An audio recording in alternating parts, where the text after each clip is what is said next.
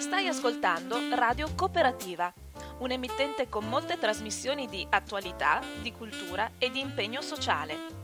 Con la possibilità per gli ascoltatori di intervenire usando il numero di telefono fisso 049 880 90 20 o per gli sms 345 18 91 685. Nessuna interruzione pubblicitaria perché non dipende da alcuno sponsor commerciale. Radio Cooperativa si regge sul lavoro volontario di conduttori e amministratori e vive con la generosità di ascoltatori e soci che l'aiutano finanziariamente.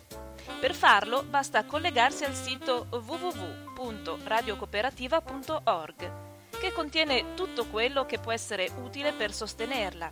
Oppure si può usare il bollettino postale con il numero 120 82 301 intestato a Informazione e Cultura, via Antonio da Tempo 2 35 131 Padova. La frequenza principale è sui 92.7 MHz. Buon ascolto!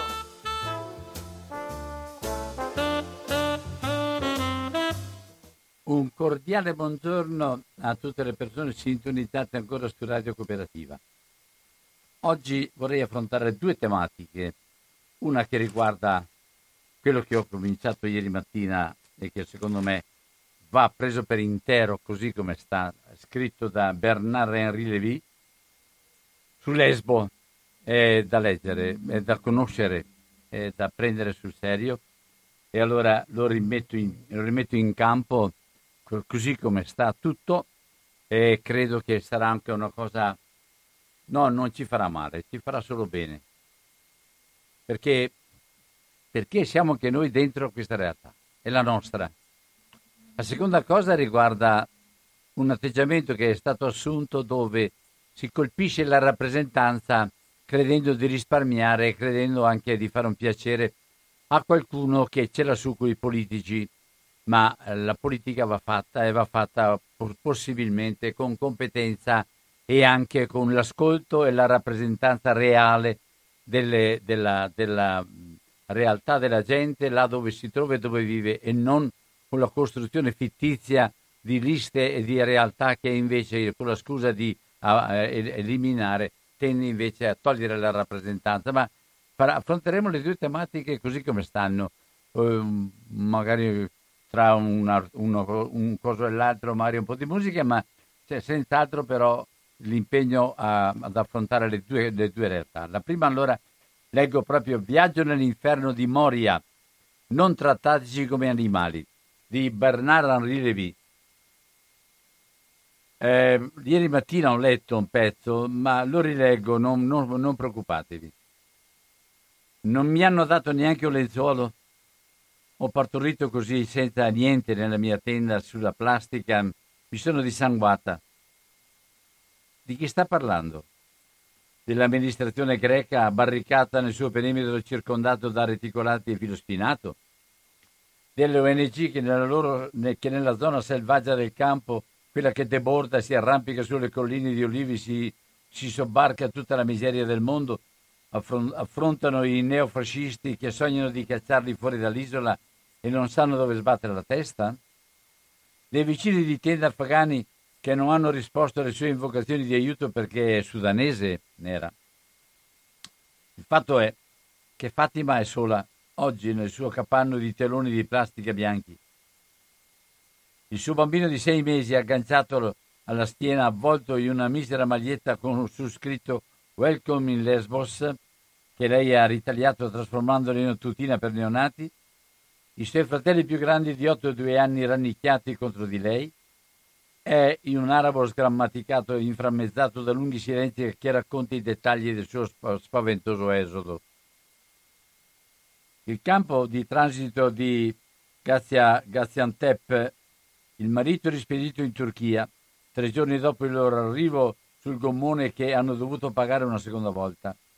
Lei è ammessa in estremis perché è incinta, il bambino che l'anagrafe greca non ha registrato e quindi non esiste, fa freddo. La pioggia che cade a scrosci sgocciola attraverso i teli mal cuciti della tenda un odore di umidità, di corpi non lavati di acque reflue si mescola a quello delle verdure che stanno finendo di cuocere vicino all'entrata. Il più grande dei bambini si alza per andare a mescolare la pentola. Un topo gli passa tra le gambe e scappa via senza che lui sembri accorgersene. Siamo a Lesbo, nel campo profughi di Moria. È una delle più belle, delle più belle tra le isole greche, fra quelle più cariche di storie e di leggenda, e oggi è la capitale europea del dolore. Ero rimasto colpito, in occasione di un soggiorno precedente, da un rapporto di Medici Senza Frontiere che raccontava come una delle peculiarità di Moria fossero i suicidi di bambini. Eccone uno. A 12 anni siamo ai confini del campo, in quella zona selvaggia che viene chiamata anche qui la giungla e dove sono finiti alcuni dei siriani con cui Erdogan nel marzo scorso minacciava di inondare l'Europa. Durante tutta l'intervista, a parte qualche breve sguardo verso lo zio, ex maestro elementare a Idlib, che lo ha salvato e che racconta la sua storia al posto suo, terrà gli occhi fissi a terra. Tutto è cominciato, racconta lo zio, con uno stupore davanti a questa vita nuova e senza futuro. Che facciamo qui? chiedeva il bambino. Perché non si può andare a vedere il mare che è così vicino? Perché lì mi portavi a scuola anche sotto le bombe, mentre qui restiamo giorni interi a fissare la costa turca e a non fare niente? Resteremo prigionieri per sempre.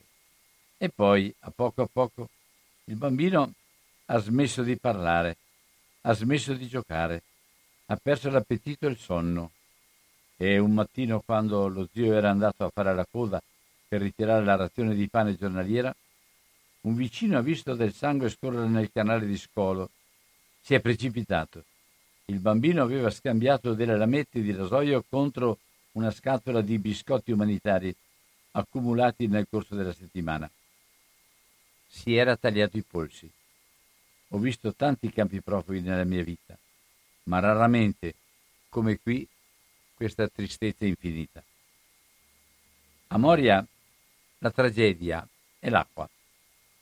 L'isola, ancora una volta, è magnifica, ma su quegli ettari maledetti non c'è acqua corrente e neanche pozzi o cisterne, soltanto qualche doccia e una ventina di punti di rifornimento idrici dove le persone vengono durante tutta la giornata a fare la coda per riempire le bottiglie di plastica, una al giorno e una per persona.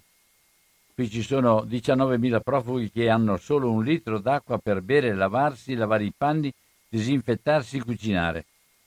E certi giorni, quando la fornitura è interrotta, non hanno neppure quella. Ma la cosa peggiore sono le latrine perché come si fa quando un ex, un, un ex, accampamento previsto per 800 militari, poi per 3.000 profughi, finisce per accoglierne quasi 20.000? C'è il buco di famiglia pestilenziale dietro la tenda, quando si è sufficientemente in disparte. Ci sono le tende latrine dove si entra uno alla volta e si accovaccia su una panca sospesa sopra un fossatello defecatorio senza sistema di scarico. E poi ci sono le latrine pubbliche installate dall'amministrazione o dalle ONG e su cui si appunta ancora di più la collera di questi esseri umani privati, di della, di qui, privati qui della loro intimità più elementare. Così, a metà pendenza di quella strada che corre lungo il filo spinato, spinato che separa il campo originario dalla sua estensione selvaggia, questa batteria di enormi bagni da cantiere con le porte sfasciate che non si chiudono. Entro, tazze spalmate di escrementi, scarichi visibilmente intasati e infestati di mosche, e The Line, sempre The Line, cioè come se non ci fosse niente di meglio da fare a Moria che mettersi in fila, la fila, e mettersi in fila ancora, e mettersi in fila sempre. Nel momento in cui il resto dell'Europa gareggia in igienismo, Moria è il luogo dell'infezione, della corruzione del fettore. Annus Mundi, l'anno del mondo. Il solo miracolo in questo clima è che non ci, che non ci siano più violenze e più morti. Si parla, al calare della sera, di un adolescente pugnalato per rubargli il cellulare.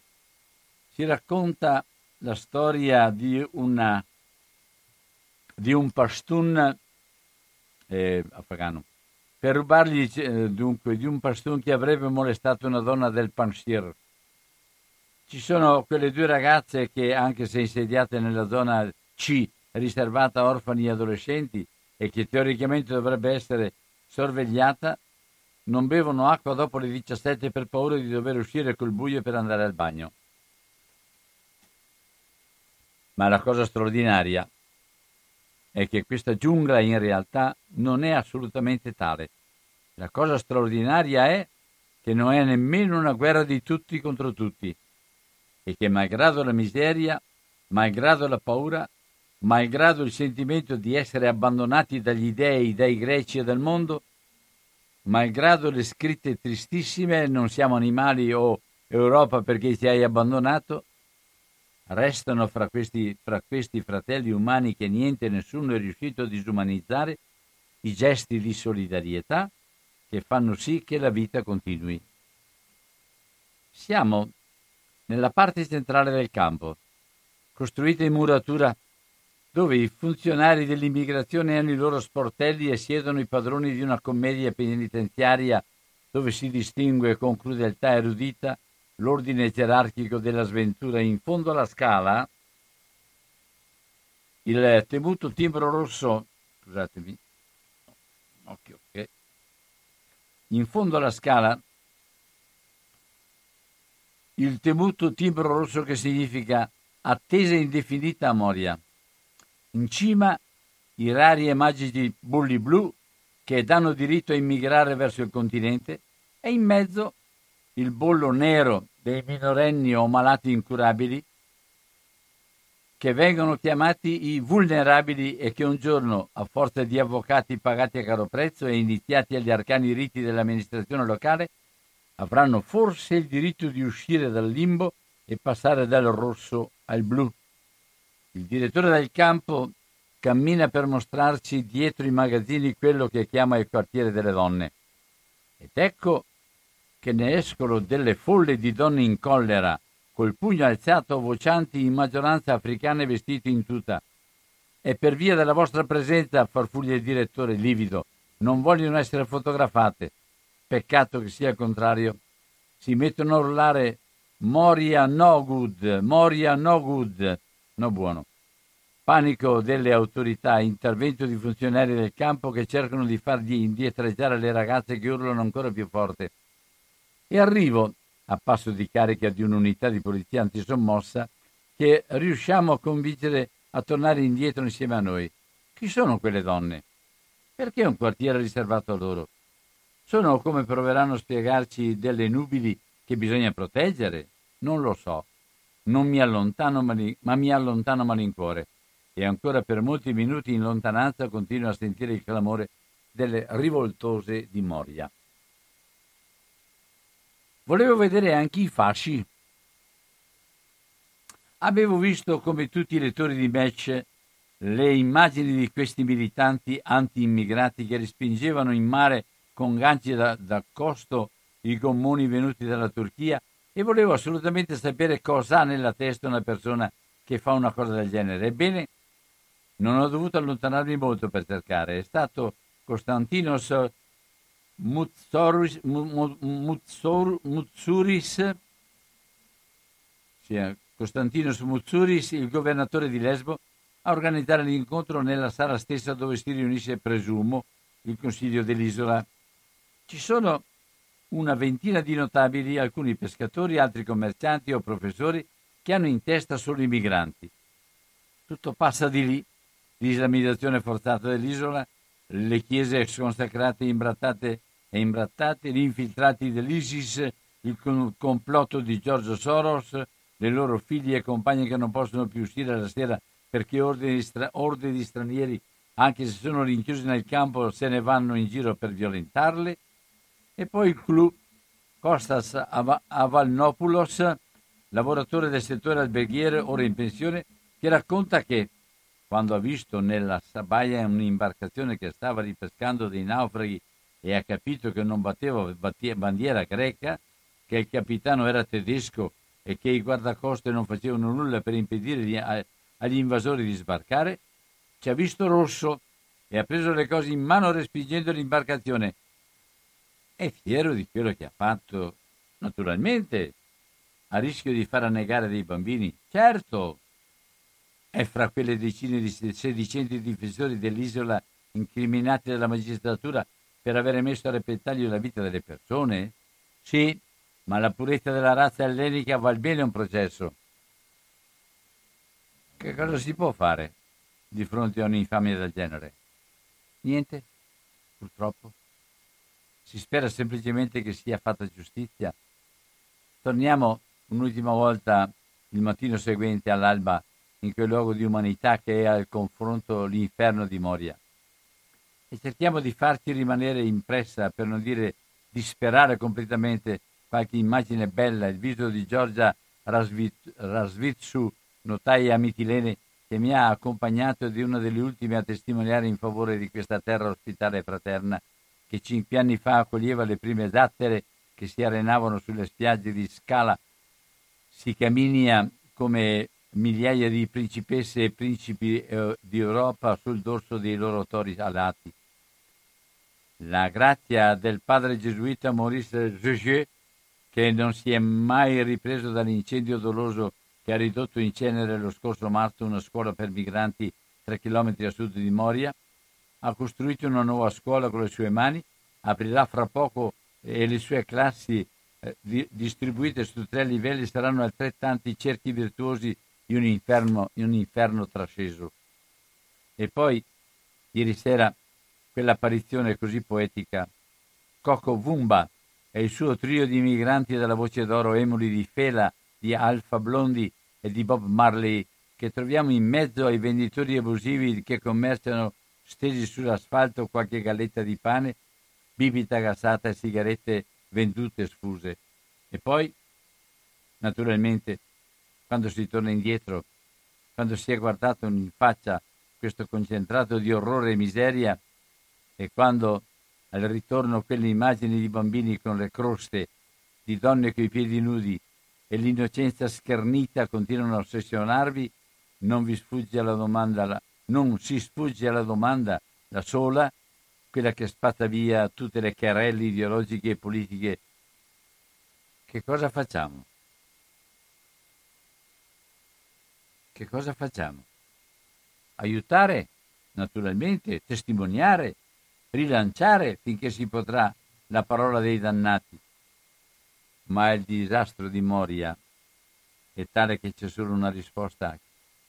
Chiuderlo. Chiuderlo. Raderlo al suolo. O conservarlo se si vuole, ma come si conserva un memoriale della disumanità e della vergogna e in nessun caso naturalmente si può riparare l'inferno. E questo vuol dire che le donne, gli uomini, i bambini che imputiridiscono in questo carcere a cielo aperto e, cui solo, e il cui solo crimine è di aver sognato l'Europa, devono imperativamente e incondizionatamente essere accolti tra noi.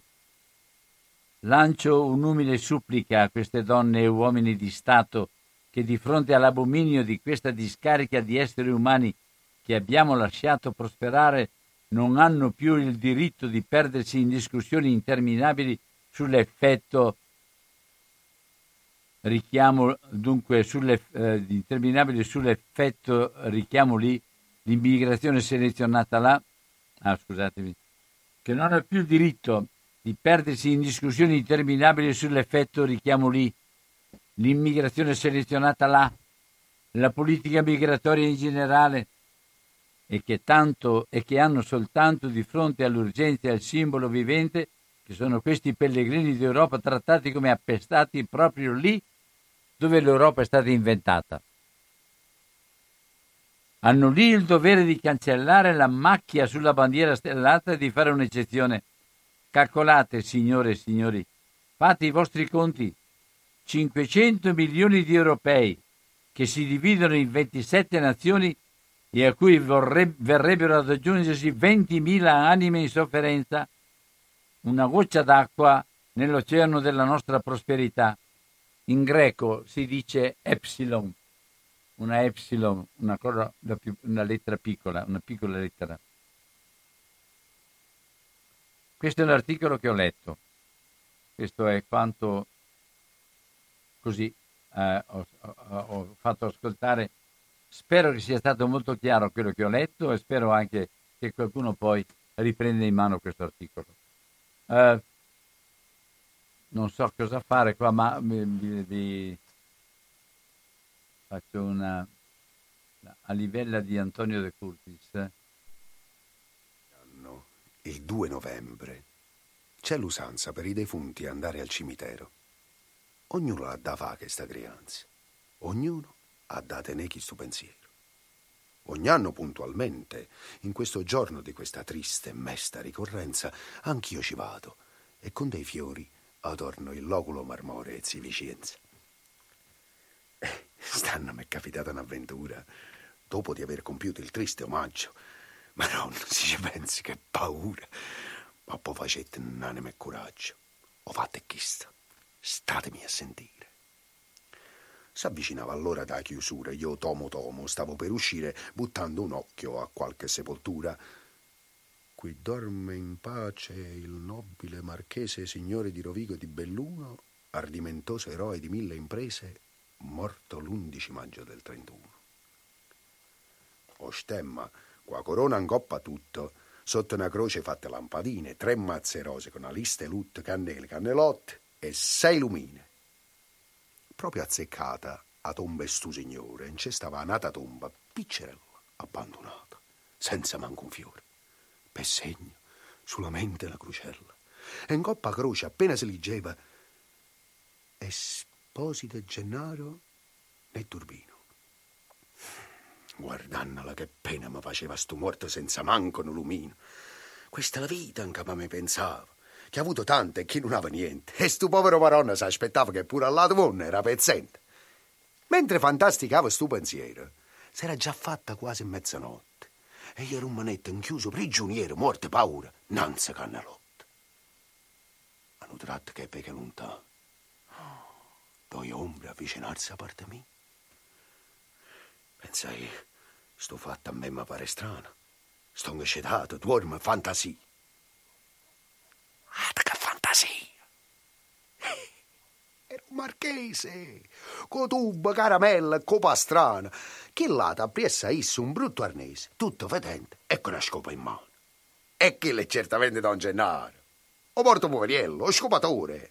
In tasto fatti non c'è veca chiaro. Sono morto e si ritirano a che sto. Potevano sta a me quasi un palmo, quando un marchese si fermai e botte, savota e Tomo Tomo, calmo calmo, dicette a Don Gennaro.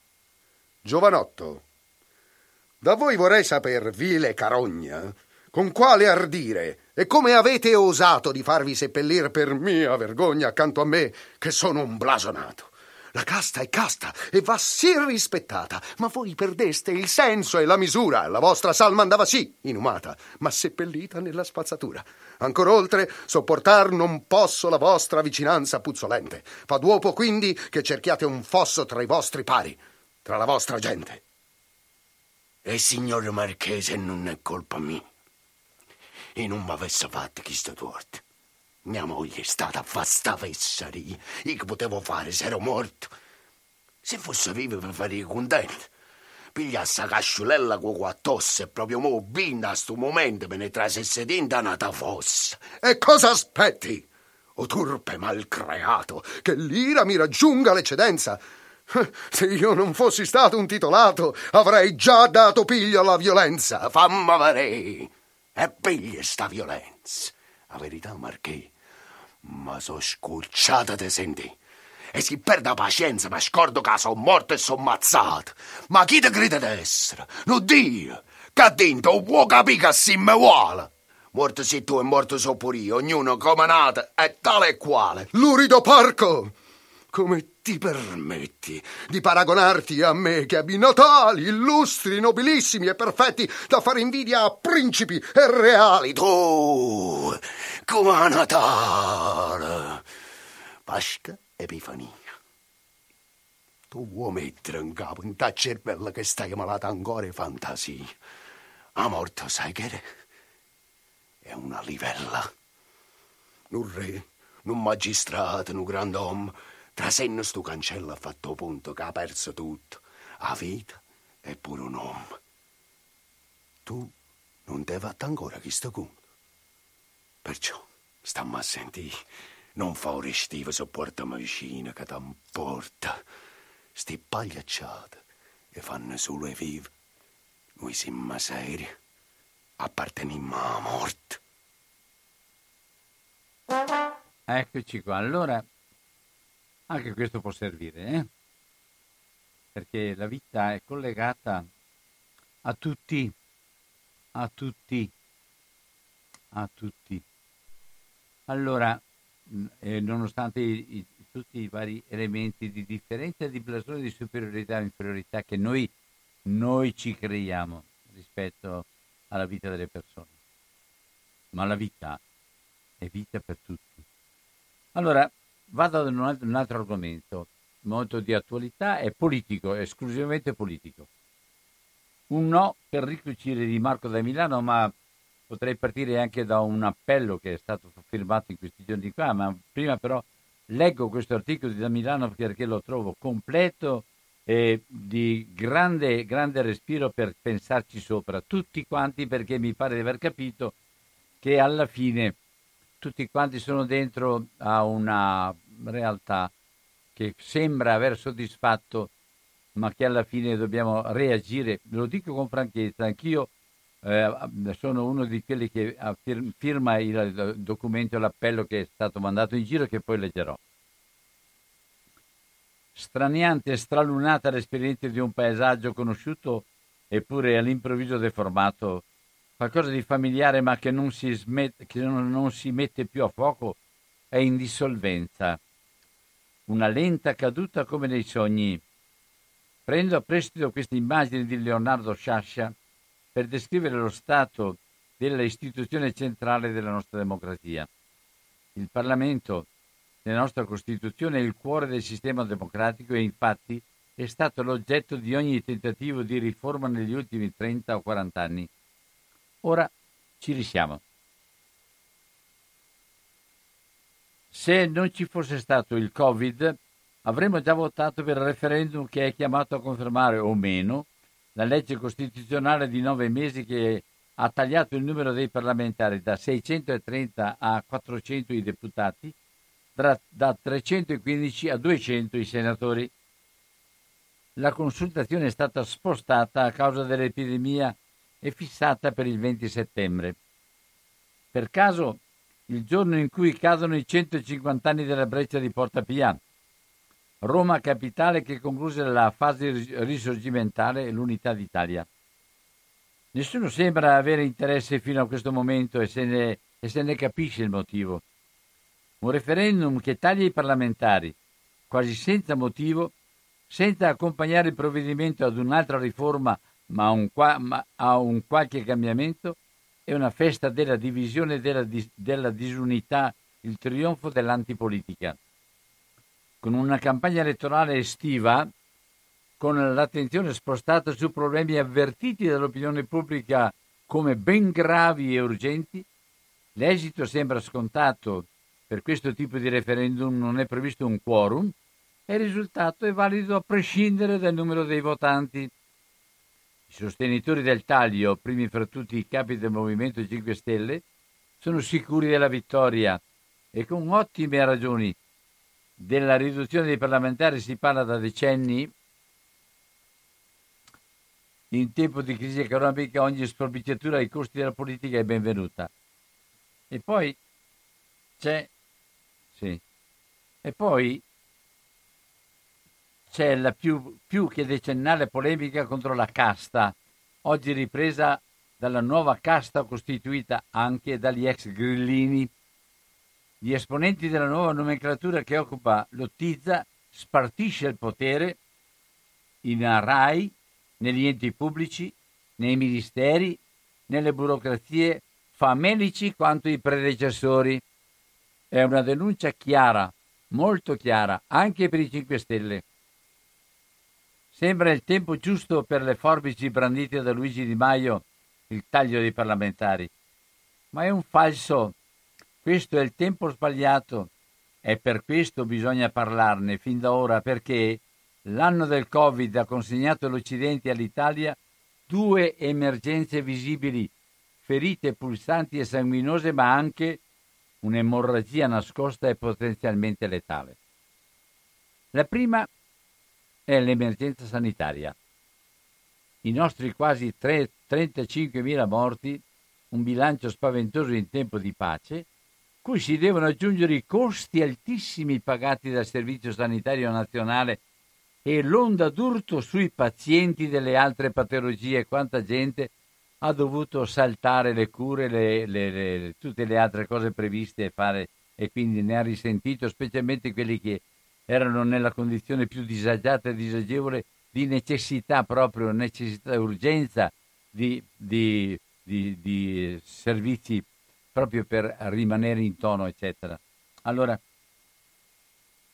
cui si devono aggiungere i costi altissimi pagati dal Servizio Sanitario Nazionale e l'onda d'urto dei pazienti delle altre patologie che nessun conteggio è riuscito finora a misurare. La prima emergenza è quella sanitaria. La seconda si chiama emergenza economica, in cui siamo completamente immersi. Il blocco dei consumi, il commercio che non riparte, le imprese costrette a chiudere, i lavoratori in cassa integrazione e mobilità, l'allarme sociale in vista di un, autunno, di un autunno carico di incognite. La terza emergenza, allora sanità, economia. La terza emergenza è meno evidente ma altrettanto pericolosa. Riguarda lo stato delle nostre istituzioni e della nostra democrazia, l'aria che stiamo respirando. Asfittica e intasata dai veleni. Proviamo a elencare. Il potere legislativo è percorso da un senso di inutilità. Se il Parlamento avesse davvero smesso di lavorare in questi mesi, come si è voluto far credere, in pochi se ne sarebbero comunque accorti. Alla Camera e al Senato si muovono le anime morte, i fantasmi dei legislatori senza più il corpo che era assicurato dal consenso popolare, anni di liste bloccate, parlamentari scelti dai capi partito nella cerchia degli amici o dei compagni di classe o dalla piattaforma Rousseau hanno eliminato alla radice l'idea di rappresentanza. Resta in piedi il potere esecutivo, il governo presieduto dall'avvocato Giuseppe Conte. Più che decidere, appare. Più che guidare, è ossessionato dall'esigenza di dare l'impressione di farlo. Più che affrontare le questioni, le contempla e soprattutto contempla se stesso nel ruolo di colui che ascolta e che decide. Infine, l'ordine giudiziario è chiamato ad affrontare una delle crisi più gravi della storia repubblicana. L'inchiesta della Procura di Perugia sul giudice Luca Palamara ha dato il colpo finale e ha delegittimato completamente agli occhi dei cittadini l'imparzialità e l'autorevolezza della magistratura e dell'organo di autogoverno, il CSM. Modestia etica l'ha definita il Presidente della Repubblica Sergio Mattarella, in contrasto con l'esempio luminoso dei servitori dello Stato caduti vittime del terrorismo rosso e nero e della criminalità mafiosa negli, anni de- negli scorsi decenni. Nicola Giacumbi, Girolamo Minervini, Guido Galli, Mario Amato, Gaetano Costa, Rosario Livatino. Ripetiamoli questi nomi, impariamoli a memoria e, para- e para- paragoniamoli a quelli dei mediocri faccendieri con la toga, la P2 piccola piccola che ruotava attorno a Palamara e che condizionava gli incarichi nelle procure, la manutenzione di carriere insignificanti nelle mani di traffichini che amministrano la giustizia. Certo, Palamara non era solo ad agire, era lo specchio di un sistema ma questo non fa che sottolineare la fine di una illusione pericolosa che i magistrati fossero un'elite scelta per moralizzare il paese. Anche in questo una lunga caduta. Conclusione. La crisi post-Covid richiede più politica e quindi, in forme del tutto nuove rispetto al Novecento, più Stato. In tutto l'Occidente le istituzioni sono messe alla prova. Negli Stati Uniti che vanno al voto, nella Francia presidenziale o nell'Inghilterra post-Brexit, nella Germania della grande coalizione e nella Spagna della coalizione inedita Socialisti Podemos, in tutto l'Occidente, di fronte alle crisi globali, la risposta va nella direzione di un rafforzamento delle istituzioni. Solo in Italia lo Stato è uscito smantellato pezzo a pezzo. Nel 1970 la nascita delle regioni rappresentò la speranza di un maggiore equilibrio tra i territori e lo Stato centrale. Le riforme degli ultimi venti anni hanno distrutto l'equilibrio e aumentato il diritto di veto di ogni singolo presidente di giunta regionale, quelli che si fanno chiamare governatori all'americana. Le riforme costituzionali che hanno toccato i poteri del Parlamento, respinti dai cittadini nel 2006, la riforma Berlusconi, e nel 2016, la riforma Renzi, sono servite a certificare un processo di svuotamento di un clima culturale che lo storico Paolo Prodi descrisse così in uno dei suoi ultimi libri, Il tramonto della rivoluzione. Virgolette. Negli ultimi decenni abbiamo assistito a un rovesciamento semantico per cui con rivoluzione si intende in realtà il suo contrario, la distruzione di ogni progetto, di ogni sviluppo coerente di visione del futuro. Nella nostra piccola Italia abbiamo addirittura un Presidente del Consiglio che proclama di voler fare la rivoluzione utilizzando istituzioni per natura, che per loro natura sono preposte alla conservazione delle strutture senza pensare che il loro abbattimento non porta alla costruzione di nuove realtà, ma, ma semplicemente il collasso dell'esistente. Ogni riforma istituzionale, nel clima di emergenza democratica, che è conseguenza dell'emergenza sanitaria ed economica, dovrebbe darsi un unico obiettivo, restituire più prestigio, più autorevolezza, più peso alle istituzioni dello Stato e alle donne e agli uomini che provvisoriamente le incarnano Invece succede il contrario. Il Parlamento è già estenuato e alla vigilia di un referendum che mira a sgretolare un altro pezzo di quel poco pre- di prestigio che ancora rimane alle Camere. C'è da dire che gli inquilini di Montecitorio e di Palazzo Madama hanno fatto di tutto per meritarsi questo risultato. Decenni di corruzione e impunità, risorse divorate, seguiti dall'avvento dei politici improvvisati tanto incapaci quanto arroganti, per questo appare assurdo, grottesco il referendum per cui i cittadini sono chiamati a tagliare il numero dei parlamentari, perché in questo momento servirebbe l'opposto, un di più di politica di rappresentanza di Stato, anche quando i rappresentanti sono in gran parte clamorosamente inadeguati a ricoprire questo ruolo. Una ragione in più per chiedere migliori meccanismi di selezione della classe dirigente quella che si forma in mezzo alla società, nelle cose della vita, come successe un anno fa al sindaco Emanuele Cristini. Fu l'ultimo nell'abbandonare l'edificio del comune di Rocca di Papa alle porte di Roma invaso da una fuga di gas, l'ultimo a lasciare la nave mettendo prima in salvo tutti gli altri perché i capitani, gli uomini e le donne delle istituzioni fanno così, per questo semplice atto di civismo Cristini ci ha rimesso la vita. C'era una piccola folla distanziata a ricordarlo il 23 giugno, in prima fila la figlia Maria Regina con una bambola nel giardino di Mondo Migliore, l'edificio tutto marmi che negli anni 50 del Novecento doveva costituire l'avamposto della riconquista cattolica della società voluto da Papa Pio XII e che oggi invece ospita le famiglie dei migranti, compresi i profughi arrivati sulla nave Diciotti, i bambini di religione musulmana quasi 300 persone di diversa nazionalità, ha detto il presidente della cooperativa Ausilium Angelo Chiorazzo, che li accoglie. C'era il presidente della Repubblica Sergio Mattarella. Ecco un uomo delle istituzioni e della politica rimasto in ascolto della società a esprimere l'idea di ricucitura tra Stato e società, tra le istituzioni e quella parte di cittadini che si sentono lasciati soli, ma che in questi anni sono stati imbrogliati, ingannati dalla prospettiva che bastasse rovesciare chi stava in alto per risolvere ogni problema. Oggi in alto ci sono loro, gli stessi che invocavano le forbici contro la casta. Il PD ha sempre ripetuto di puntare tutto sulla nobiltà della politica, ma in questo passaggio si sente obbligato a tenere in piedi una maggioranza di governo con Movimento 5 Stelle che non è mai diventata una vera alleanza politica. E così vengono traditi elettori, militanti e amministratori. I tre capi del centrodestra, Salvini, Meloni e Berlusconi, sono incapaci di impopolarità, un punto perso nei sondaggi è una tragedia. In questo sono allineati qui 5 Stelle.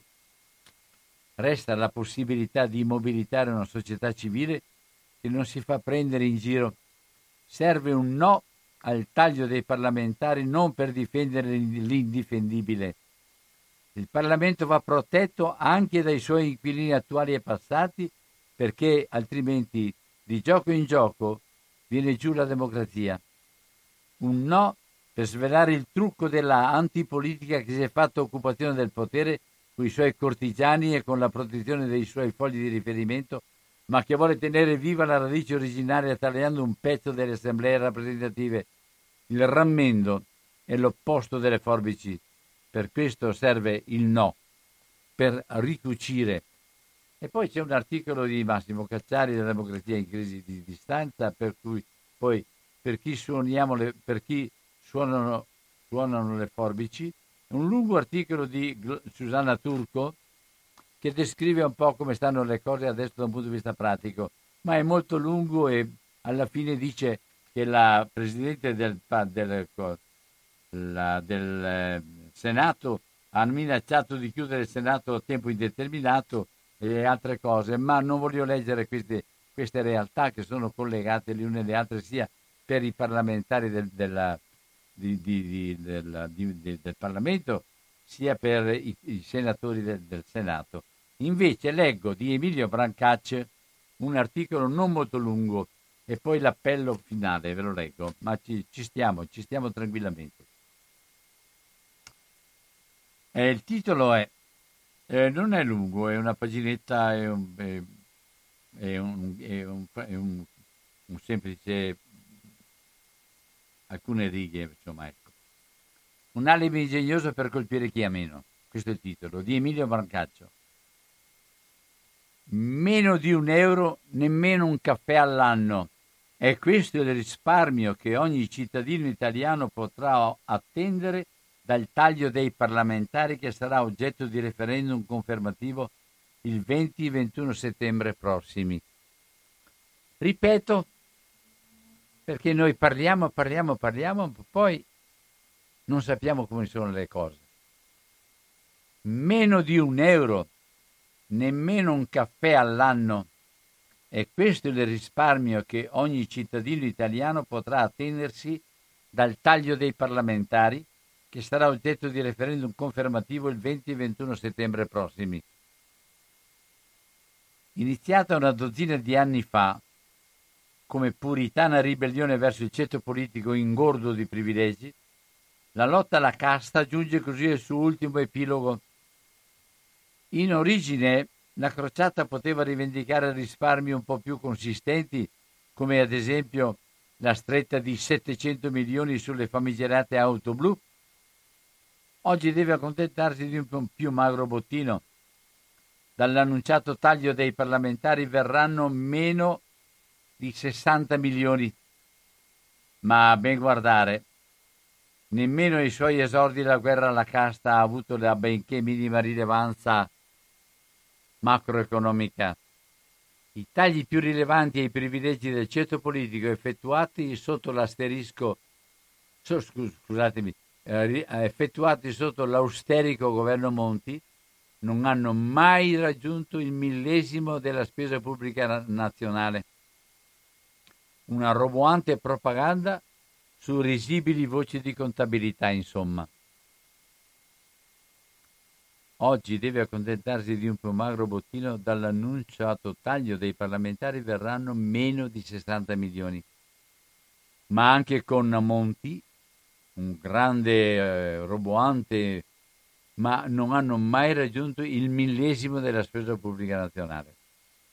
Si potrebbe obiettare che per soddisfare la brama popolare di vendetta contro un ceto politico reputato inetto e distante, la rilevanza macroeconomica dei tagli sia in fondo secondaria? Ma allora, perché questa risibile insistenza sul risparmio per le casse pubbliche? Il motivo è presto detto. La verità è che le strette sulle poltrone sui viaggi e sulle buvette dell'odiata casta politica sono stati un alibi ingegnoso per far passare ben altri tagli a fondi pubblici che hanno provocato danni incalcolabili alle infrastrutture, alla ricerca, all'istruzione e anche alla sanità pubblica, come ormai purtroppo sappiamo. Ripeto, la verità è che le strette sulle poltrone, sui viaggi, sulle buvette dell'odiata casta politica sono state un alibi ingegnoso per far passare ben altri tagli ai fondi pubblici che hanno provocato danni incalcolabili alle infrastrutture, alla ricerca, all'istruzione, ma manca, alla formazione. E poi anche alla sanità pubblica, come ormai purtroppo sappiamo. Sapere dei tagli al ristorante di Montecitorio ha reso più tollerabile il clima generale di austerity e ridurre l'odiato parlamentare alla Chesto ha reso più accettabile la dura quaresima per tutti. Le rivalse anticasta vanno quindi valutate per quel che sono un oppio del popolo per intorpidire le menti e giustificare il più reazionario ordine di politica economica che si sia imposto nella storia repubblicana. Oggi è il turno dei pentastellati, peraltro appoggiati da quasi tutto l'arco parlamentare, ma dai democratici alle destre forcaiole, appoggiate alla, dalla grande stampa, tutte le forze di governo hanno abusato in questi anni del benefico oppiaccio.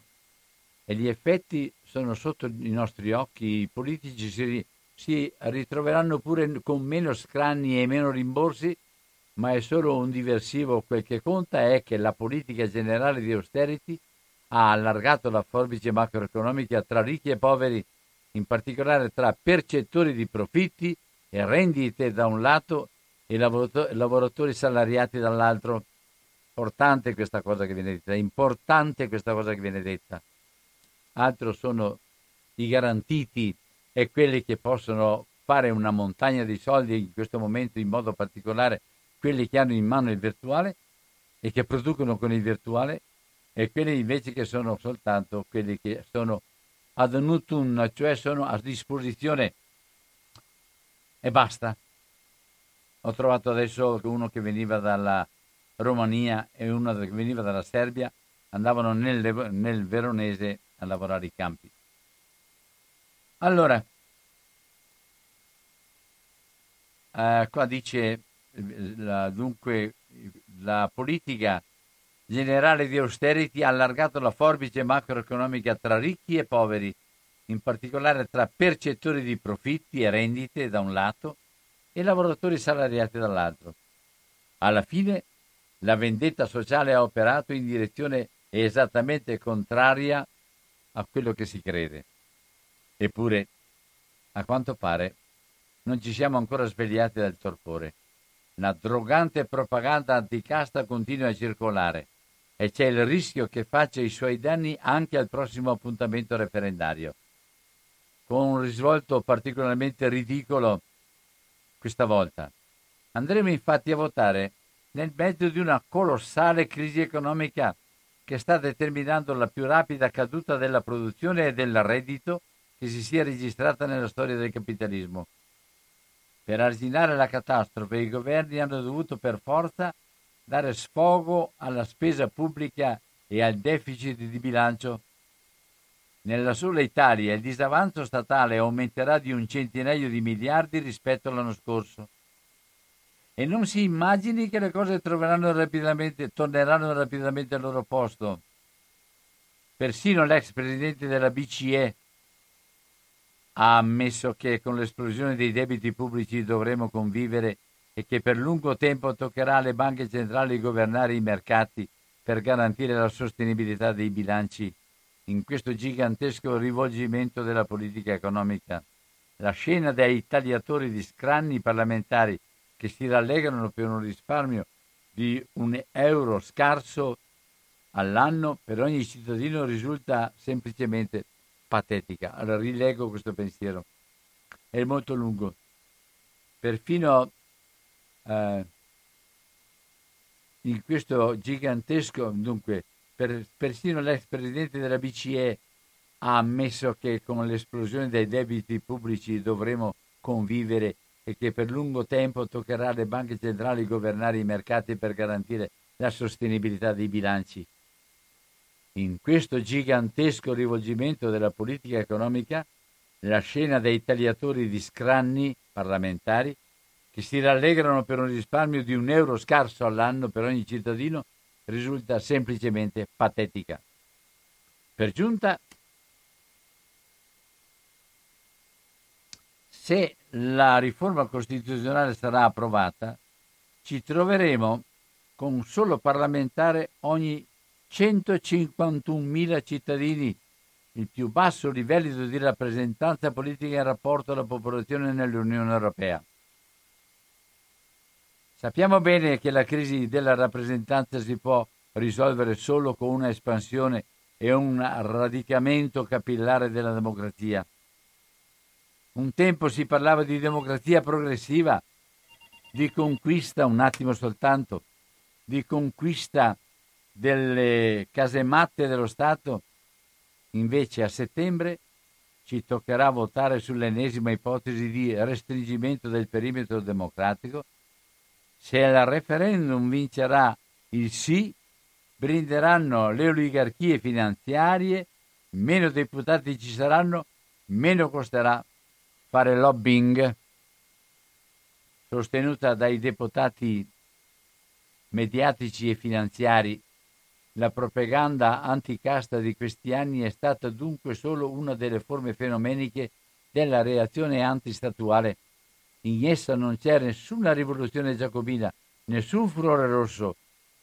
Se non si fosse se non si ferma questa bieca vandea liberista, al prossimo giro qualcuno magari proporrà di trasformare l'aula sorda e grigia in un bivacco di, di manipoli e ci mostrerà fiero gli spicci risparmiati mentre distrugge quel che resta dello Stato sociale. È una finale amara, forte, ma ben chiara. Adesso vi leggo, devo farlo, vi leggo e poi ho finito, eh? non spaventatevi, ma è interessante.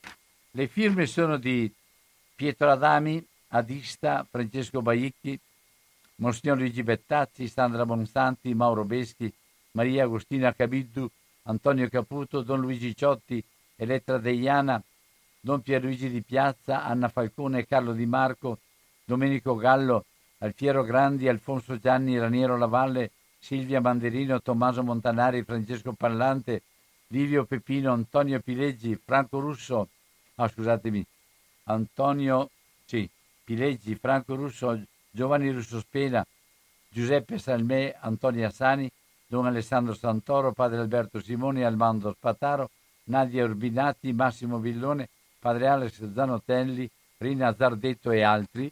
Ho fatto mettere anche il mio nome tanto per non essere chiaro anche in rapporto con gli altri. Il 20 e 21 settembre saremo chiamati a votare sul referendum costituzionale sul taglio al Parlamento. Meno 36,5%, riducendo da 630 a 400 il numero dei deputati e da 315 a 200 quelli dei senatori.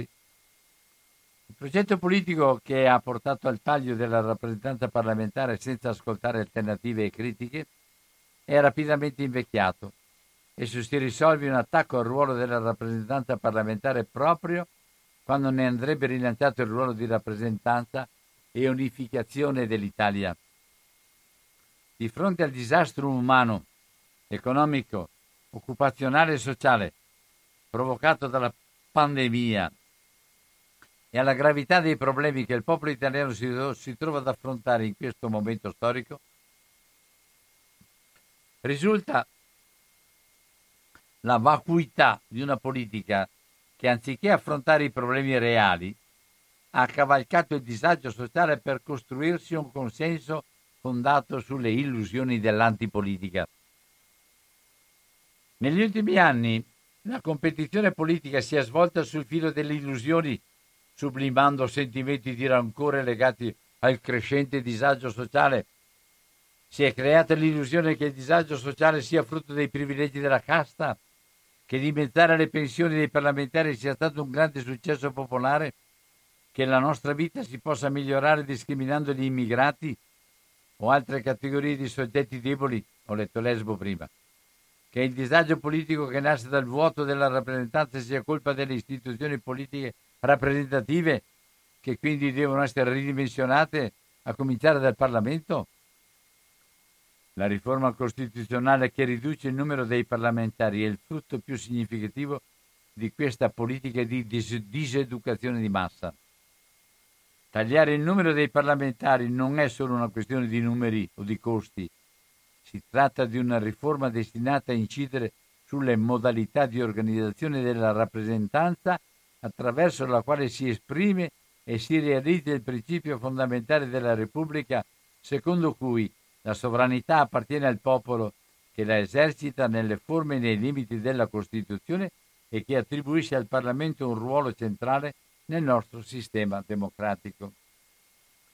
Il percorso di questa riforma costituzionale è stato alimentato dalla grande menzogna che riducendo il numero dei parlamentari si punisce la casta, mentre al contrario si puniscono i cittadini che vedranno diminuita la possibilità di eleggere un proprio rappresentante, si darà un potere sempre maggiore a chi non ne risponde direttamente agli elettori proseguendo nella separazione tra cittadini e rappresentanti. Minando il rapporto fra cittadini e parlamentari si incide sulla rappresentanza sia da un punto di vista qualitativo, quantitativo che qualitativo, aumenta di conseguenza la distanza fra rappresentato e rappresentante e viene ulteriormente sacrificato il pluralismo abbassando il grado di potenziale identificazione del rappresentante con il rappresentante. Il taglio dei parlamentari sommato alle norme elettorali in vigore apre una ferita nella capacità di rappresentare i cittadini, i territori, le posizioni politiche esistenti nel Paese, creando per di più squilibri tra le aree territoriali a parità di popolazione.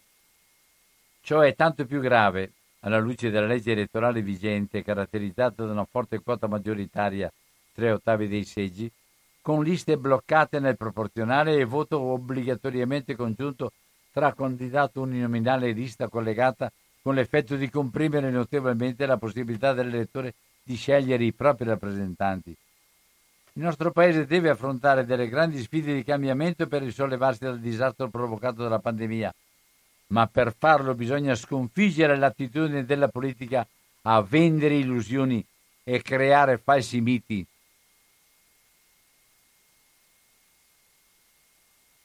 Proviamo ad analizzare tutti quelli che sono i nostri, eh, i nostri paladini, tutti quelli che abbiamo votato e, e, tutti i giri che sono stati compiuti in vista del mantenimento dei posti e della, della, e della rappresentanza, non della gente. Tutti, tutti. Proviamo. Scusatemi, ma devo fare. Per questo è importante respingere la mutilazione della rappresentanza che ci viene proposta con il taglio dei parlamentari oggetto del referendum. La crisi della rappresentanza politica non si può curare riducendo il numero dei rappresentanti, ma facendo sì che gli elettori possano tornare a scegliere direttamente i propri rappresentanti in modo che il Parlamento ritorni ad essere il motore della democrazia. Nel breve tempo che ci separa dalla celebrazione del referendum, grande è la responsabilità dei mezzi di comunicazione che hanno il dovere civico di attivare un dibattito pubblico trasparente che fornisca ai cittadini le informazioni essenziali per far sì che il voto sia frutto di una scelta libera e consapevole. Mobilitiamoci tutti per respingere questo ulteriore sfregio della nostra democrazia costituzionale. Ho letto tutto, adesso non aggiungo nessun'altra parola. 049 880 90 20 c'è l'esbo da una parte, c'è la realtà drammatica da una parte, c'è la, la, il, il, referendum sul numero dei rappresentanti. Pronto? Buongiorno. Buongiorno Luigi. Senta, io non condivido l'impostazione che hanno dato tutti questi che lei ha detto, però condivido il fatto che questa diminuzione di parlamentari è effettivamente quello che loro dicono. Con una faccenda che loro la puntano sui soldi, su, cioè su tutte quelle cose che dicono loro. Ma non è così. Allora, io mi spiego il mio pensiero. Questa taglio di parlamentari senza un aggiustamento legislativo della Costituzione non è che elimina, che fa diminuire i soldi, fa risparmiare, elimina le minoranze, cioè le minoranze non saranno più presenti in Parlamento. Io sono anche contento perché tanto non vuoi votare così almeno, così almeno chi ha qualche cosa da dire lo dirà fuori del Parlamento. Sicché non ho questi problemi, ma, ma, ma questa è la vera ragione e che non, non lo dicono, stanno dietro a, a, a, un, do, a, un, a un euro. No, la vera ragione è che è contraria a un altro principio della Costituzione, che tutti hanno il diritto di parola e tutti devono essere rappresentati, perché nella Costituzione c'è un articolo che dice che c'è la salvaguardia delle minoranze e che tutti devono essere rappresentati. Ecco, di fatto con questo fatto si toglie la rappresentanza alle minoranze. La seconda cosa, allora, se rimangono due Camere, e l'esempio è pratico, è pratico, proprio pratico, con il Movimento 5 Stelle al 37% e giù di lì alla Camera non ha nessun problema ma il Senato rischia che il governo vada sotto, che il governo venga messo in crisi, che c'è tutta una serie di, di situazioni. E, e, e, la diminuzione dei parlamentari gliele risolve queste situazioni.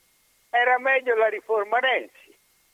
La terza cosa, per non farla tanto lunga, è che loro hanno fatto una campagna contro la sanità della Puglia sì, della Puglia, scusi sbagliato, dell'Umbria. Per cui la destra si è avvantaggiata su questa, giusta, eh, tutto giusto perché aveva tutte le ragioni, ce l'avevano tutte. E hanno fatto questa campagna. Allora in Umbria ha vinto la destra. In tutti i dipartimenti, e non state dietro a quello che dico io, andate, guardate, informatevi, vedete se è vero quello che dico. Io ho, ho, ho piacere se mi dimostrate il contrario.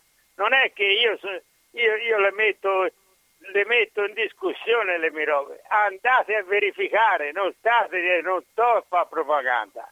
Andate a verificare. In tutti i dipartimenti della regione Umbria i funzionari sono tutti gli stessi della giunta precedente giudici che sono cambiati sono nell'assessorato al, alla sanità.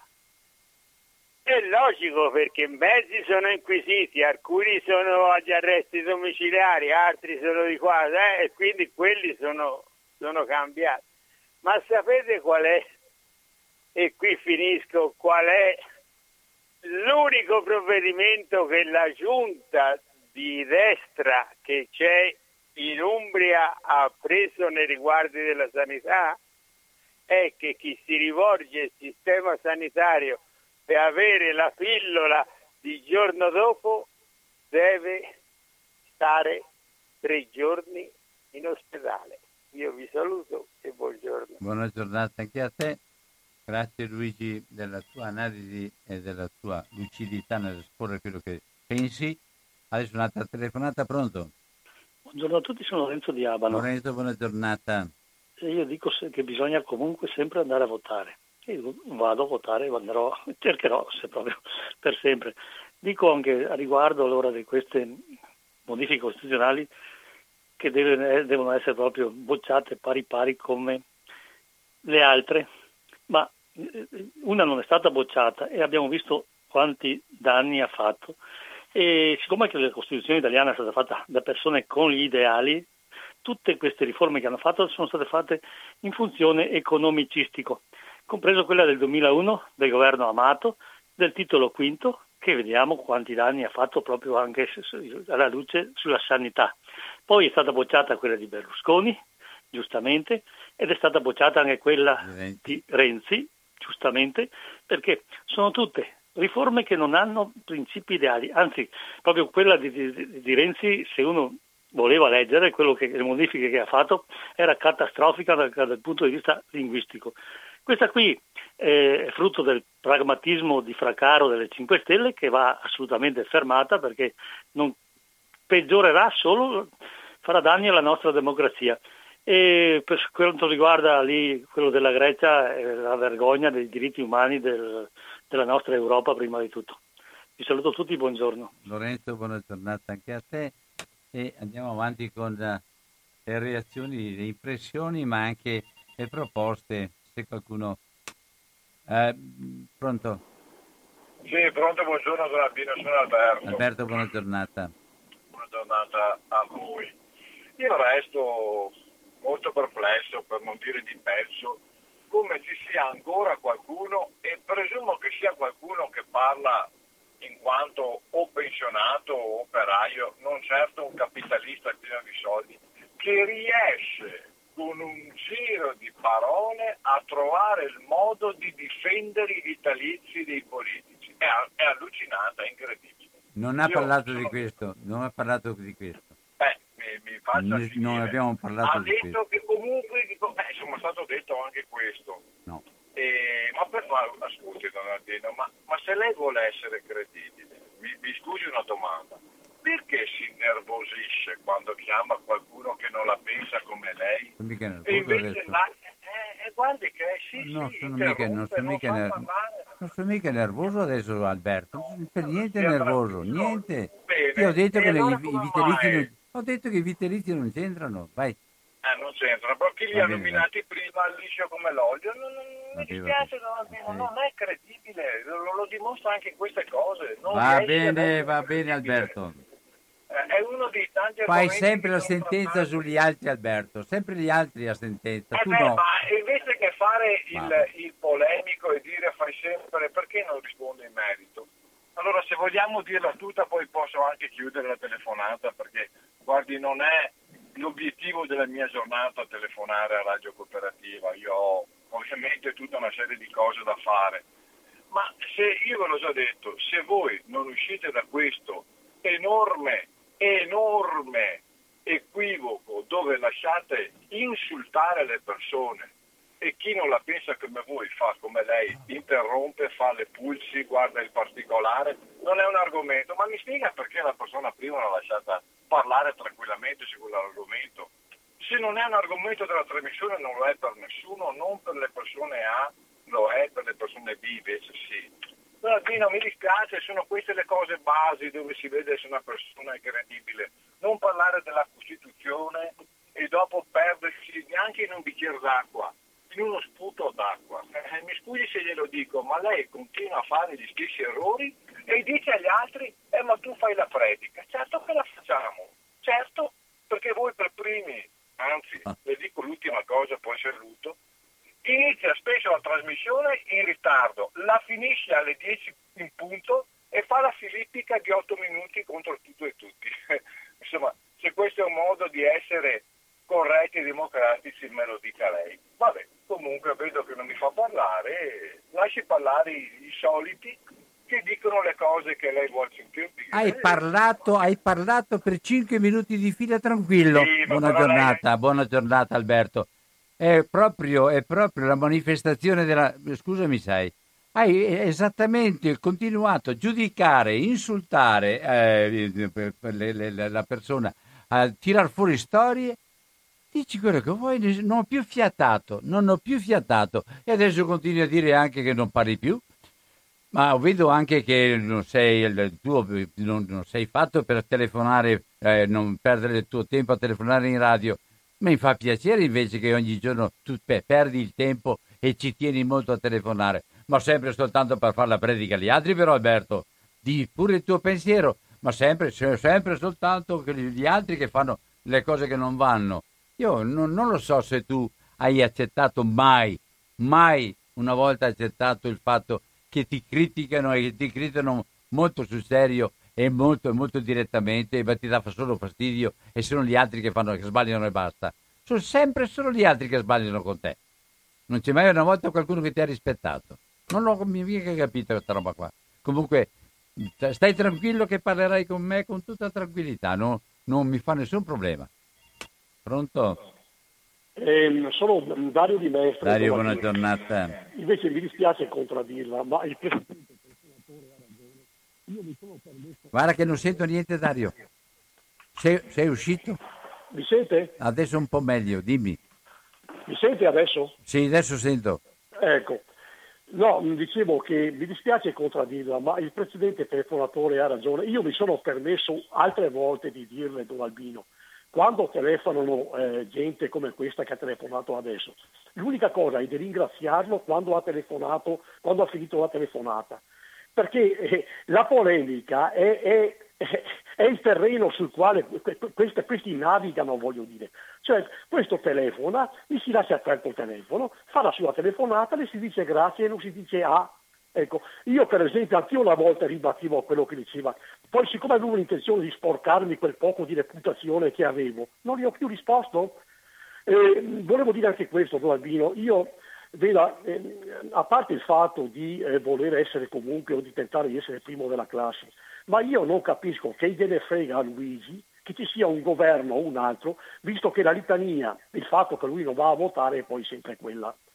E altra- un'altra cosa sul quale pensavo lei eh, oggi mh, dibattesse, Don Albino, però ecco, è un po' presto, non ho capito, non ho- sono sicuro di aver capito giusto, ma pare che in Francia abbiano trionfato i verdi almeno in alcune grosse città, ripeto, potrei aver sbagliato e mi riservo di ascoltare meglio. Ecco, questo è già avvenuto in Germania, il perché non avviene questo anche in Italia? Se l'è mai chiesto lei? E un'altra cosa, Don Albino, poi chiudo. Eh, è un po' presto per dirlo adesso, ma eh, mh, se le elezioni regionali, non so quando saranno, mi pare a settembre, sarebbe buona cosa per la radio, in particolare per la gente che i giornali non li legge o non li può leggere come il sottoscritto, dei 36 comuni che sono direttamente o indirettamente stati coinvolti con la Piedemontana, non sarebbe mica male dare il risultato delle elezioni da quelle parti, perché eh, eh, stando allo sconvolgimento del territorio che avrebbe dovuto cambiare completamente la mentalità di chi abita, ecco io sarei curioso poi dopo, ma non solo quello, ma anche per la, eh, i pesticidi sulla zona della, della, ehm, del Prosecco, ma anche sul FAS, tutto quello che vuole. Sarei proprio, sarò proprio curioso di vedere per chi avrà votato quella parte di Veneto, anche se lo so già abbondantemente adesso. La saluto e la ri- mi, mi, mi scuso se sono andato un po' oltre i miei limiti. La saluto e la ringrazio. Buona giornata anche a te Dario. Ma eh, io su questo considerare le persone, sentirsi tranquillamente capaci di dialogare, mi pare che potrebbe essere la roba più semplice. Pronto? Più semplice, più interessante, non più semplice. Pronto? Buongiorno, sono Luisa. Luisa. Luisa, buona giornata. Eh, Lesbo è l'ultimo atto. Cioè ci, ci ricordiamo l'invasione dell'America, dell'Afghanistan, quando era evidente chi, era, chi erano stati i responsabili dell'11 settembre. Cioè, i sauditi, eh, l'Arabia Saudita, l'Arabismo Saudita, che è l'estremismo islamico, responsabile di tutto il terrorismo islamico anche oggi. Eh. Da mai presa di mira, perché? Perché il potere finanziario, giusto? Allora, Iraq, armi di distruzione di massa. Mm? Come è stato ridotto l'Iraq? Cioè, il problema era il Saddam Hussein e oggi come è ridotto l'Iraq? Senza acqua, senza energia, praticamente invivibile la vita. Siria, il criminale presidente Assad, 15 anni fa la Siria era il tenore di vita medio era quello che abbiamo qui noi. Non esisteva terrorismo islamico in Siria perché il presidente Assad, dopo aver buttato fuori i fratelli musulmani legati al wahabismo saudita, quindi estremismo islamico, aveva fatto della Siria un, un, un giardino, perché io l'ho vista quindi ho visto cosa era riuscito a fare il presidente Assad. Certo se si finiva in galera non si usciva altro, perché il pugno di ferro contro il terrorismo islamico lo sta facendo anche oggi, da solo, perché non ha mai avuto, non esiste Russia o Turchia dietro o Iran dietro al presidente, è completamente solo, senza speranze, perché la Siria non ci sarà mai più, come non ci sarà mai più la Palestina quello che sta accadendo oggi anche con Libano. La Jordania è all'estremo perché ha eh, milioni di rifugiati, quindi chiede aiuto ma naturalmente nessuno glielo dà. Allora, eh, questa è Lesbo, no? Allora, dal fiume Eufrate al fiume Nilo.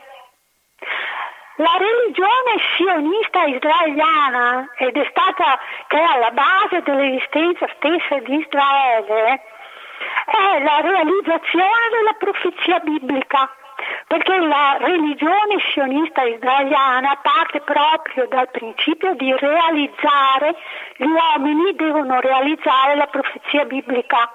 Hanno il potere finanziario in mano, sono il, il eh, sono, sono l'America, il capitalismo americano, quindi anche qua nessuno li tocca e, ed è in atto l'epurazione etnica di decine di milioni di persone. Quindi l'Europa, i diritti umani, quali diritti umani? Quelli dell'alta finanza? E basta, perché perché queste sono le democrazie, conniventi sempre con chi ha, con chi ha il potere finanziario. Grazie Don Albino, buongiorno. Buona, giornata. Eh, se, se, è possibile, Luisa, con le, pure con le notizie che vuoi dare, però stai ripetendo, stai mettendo sempre a fuoco solo questa situazione. Secondo me credo che ci sia spazio anche per vedere quello che sta succedendo anche ai margini di quello che dici tu. Pronto? Ciao Albino, Piero Padova, buona Piero, giornata buona a tutti gli ascoltatori. Eh, un, un, sentito abbraccio a chi mi ha preceduto perché mi piacciono le persone che parlano col cuore e mi fa piacere che pian pianino ascoltandola sto imparando e, ed effettivamente il gioco della cattiva comunicazione è quella di non ripetere le cose, invece ripetere quello che è il rincoglionisci impera. Cioè, riempire la testa di, di cose che non servono assolutamente a nulla per la nostra vita quotidiana, per la nostra coscienza, per la nostra anima, secondo me. E saluto anche l'Anna di Vicenza, un'altra persona che parla col cuore, perché ha sofferto e non vive di pagine di libretti letti eh, così, eh, magari piacciono e allora si pensa di sapere, come mi sono reso conto io di non sapere un cacchio, perché a scuola ti fanno leggere, ti studiano e ti insegnano quello che gli conviene, i vincitori. E i vincitori sono sempre quelli con la grana. E il problema è che eh, gli intelligenti, furbacchioni, eh, fanno i democristiani, non prendono mai posizione. Bisogna mediare, stare un po' con tutti. La Chiesa mi sembra che sia stata sempre con tutti, dall'Argentina a, agli spagnoli, ai tedeschi, era sempre col Tedeo in mano, con, comunque chi fossero i vincitori. Essere filo governativi, perché quando uno ha un patrimonio come lo stesso Berlusconi, che a me dà il vomito, ha i figli, ha confalonieri, fa parte della finanza internazionale, perciò fa il democristiano e questo è il sistema. Però io nel mio piccolo, la signora che mi ha preceduto, l'Anna di Vicenza, non siamo democristiani, siamo persone che cerchiamo di capire la verità. E quando si dice ma tu cosa fai? Io cosa faccio? La realtà dalla rivoluzione francese in poi è che una parte politica vive di chiacchiere, l'altra è concreta, è realista, mm. metti i piedi per terra. Eh, io, se in un pronto soccorso mi arriva un muratore che è caduto dalla, dall'impalcatura alle 5 di mattina, prima curo lui e dopo curo il rapinatore. Cioè, eh, ci vuole una logica. Chi nella, nella vita fa qualcosa per sé e per gli altri, ma in modo operoso, concreto e reale. Perché uno non può fare il gay col sederuccio degli altri. O è gay e lo fa lui di sua sana pianta, o se no si dà da fare e fa, aiuta gli altri con le proprie sostanze. Fare gli amministratori. Oggi i ragazzi giovani che fanno politica sono quelli che poi ci vogliono guadagnare, vanno a fare il volontariato, fanno la scalata per poi entrare nelle, nelle segreterie, nelle stanze, fanno la gavetta per fare la grana con la politica. Da un'altra un parte dai. usano la professionalità Va bene, dai, Piero. per lavorare. Grazie. lavorare, Buona giornata, lavorare. Piero. E ascoltano Radio Cooperativa perché vogliono Grazie. capire fino a dove arriva la chiacchiera. Grazie, sì Piero. Difatti la tua è arrivata fino a qua e arriva sempre ogni giorno ed è una chiacchiera anche la tua Piero con le pagelle che tu dai, con tutte le cose che tu fai, con le altre cose, ma scusami sai Piero, ma, eh, ma non, non ti pare mica di essere un, moralista che sa fare il, soltanto moralismo, ma poi cos'è che fai? Rispondi alle domande, e anche tu come gli altri? E invece che dare tessere o, o- o- o pagelle o voti alle persone, non è dando voti alle persone che io risolvo, che- che costruisco qualche cosa. Pronto? Buongiorno Albino, sono Liliana. Liliana, buona giornata. Volevo dire due cose a proposito di campo profughi, a parte quello di Lesbo, qualcosa di in- impensabile, incivile.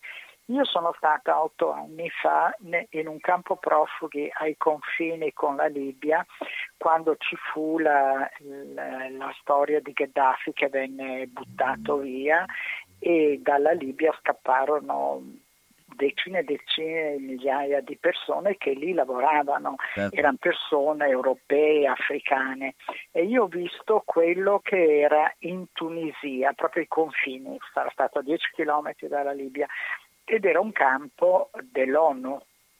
Beh, già vedere quello mi veniva male, sentire cos'è Lesbo è ancora peggio. E, insomma, se uno non vede un campo profughi non può immaginare di che cosa si tratta.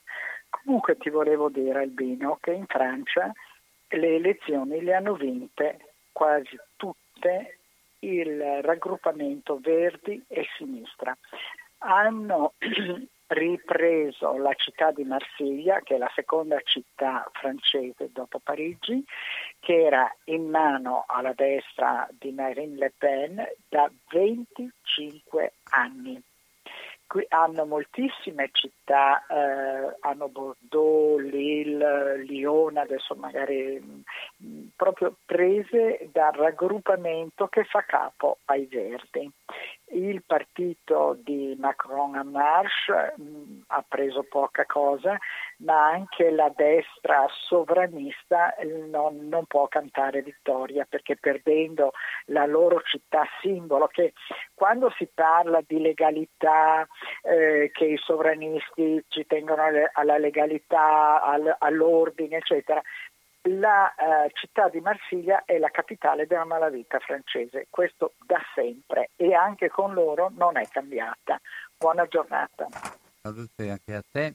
Allora, qua abbiamo aperto la- il ventaglio dei nostri impegni e delle nostre altre cose, e, le- però le, le- le novità e, e- e- e i movimenti che, che si annodano anche quello che, che ho letto oggi, eccetera, io credo che sia un contributo dove ognuno poi farà le sue scelte, ma il contributo del, del pensiero ma anche dell'azione poi è importante. Pronto? Pronto, buongiorno, sono Antonio. Antonio, buona giornata.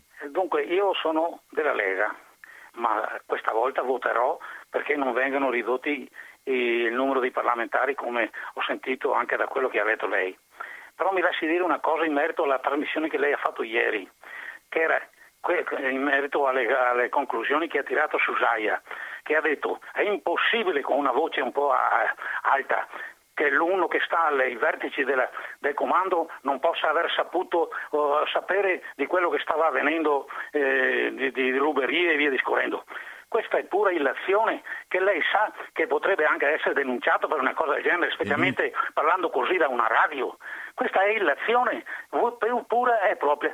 Deve un po' anche stare vale. attento perché non gli arrivi certe, magari qualche denuncia. La saluto. La ringrazio, ti, ti ringrazio Antonio. Non c'è un problema Antonio. Ripeto ancora quello che ho detto ieri mattina, senza alzare la voce, senza nessuna cosa. Ma Daia non è mai stato seduto nel tavolo o al banco delle persone che non contano. È sempre stato a, a, ai vertici delle istituzioni sia regionali sia in Europa per l'agricoltura. Io non, non trovo niente di... Non, nessun, nessuna meraviglia che sia stato ai vertici, ma negare che Sdaglia non sia stato ai vertici mi pare che sia... Un, non, non, questa sì la trovo una illazione comunque, se vedi opportuno fare la denuncia per me va benissimo, mi accetto il giudizio che viene dato, perché ho seguito quei comitati, ho seguito tante situazioni, eh, eh, Antonio, ma senza nessuna malanimo, senza nessuna credine verso nessuno. Pronto? Pronto? Sì, no. Pronto? Ciao, sono Mustafa. Ciao Mustafa. Eh, per quanto riguarda la situazione politica e sociale... Mustafa, abbiamo tre minuti, scusami, sai. Sì, sì, cerco di eh, restringere più possibile. Sono, eh, metà novembre scorso eh, ci sono state manifestazioni, sciopero per uh, i disoccupati, eccetera, eccetera. Il regime sanguinario islamico iraniano in giro di tre giorni ha ammazzato più di 2000 persone. Poi ehm, in questa circostanza sono stati arrestati tanti ragazzi giovani. Adesso il Tribunale Islamico eh, del Khamenei ha condannato tre studenti, tutti e tre sono sotto 30 eh, anni, si chiamano Said Tamjidi, Mohammad Rajavi e ehm, Amir Hossein Moradi. Questi sono stati mh, condannati a morte e stanno facendo tante cose per poter eh, salvarli. Io volevo eh, sapere da te che sei, eh, fai parte del teatro costruttori, no? Sì. Che cosa potete fare per questi tre ragazzi che vogliono ammazzarli? Eh, ti ascolto per radio. Eh, eh, scusami Mustafa, eh, eh, hai detto... Tre... Eh, chiedo scusa. Mustafa, hai detto una cosa importante perché riguarda la vita di queste persone, però per noi, lo dico per me, ma mm, come esigenza fondamentale ho, ho, ho, l'esigenza di conoscere un po' di più, di essere un po' più a fondo perché giustamente tu dici ma dovete anche fare qualcosa. Sono d'accordo con te bisogna fare, però allora telefono, fai in modo che ci sentiamo ancora, ma ho bisogno anche di conoscere un po' più a fondo la situazione e di sapere in che modo collegarmi anche ad, altre, ad altri gruppi, ad altre associazioni per i diritti umani con cui collaborare. Non, non credo che ognuno per conto nostro salva il mondo per, per mettendosi da solo, ma mettendosi insieme con tutti gli altri. Quindi se tu hai modo, fatti pure vivo con me e poi vediamo cosa si può fare. Ti ringrazio e ringrazio tutti voi che avete partecipato. Vi auguro un buon pomeriggio e una buona giornata a tutti quanti. Ciao.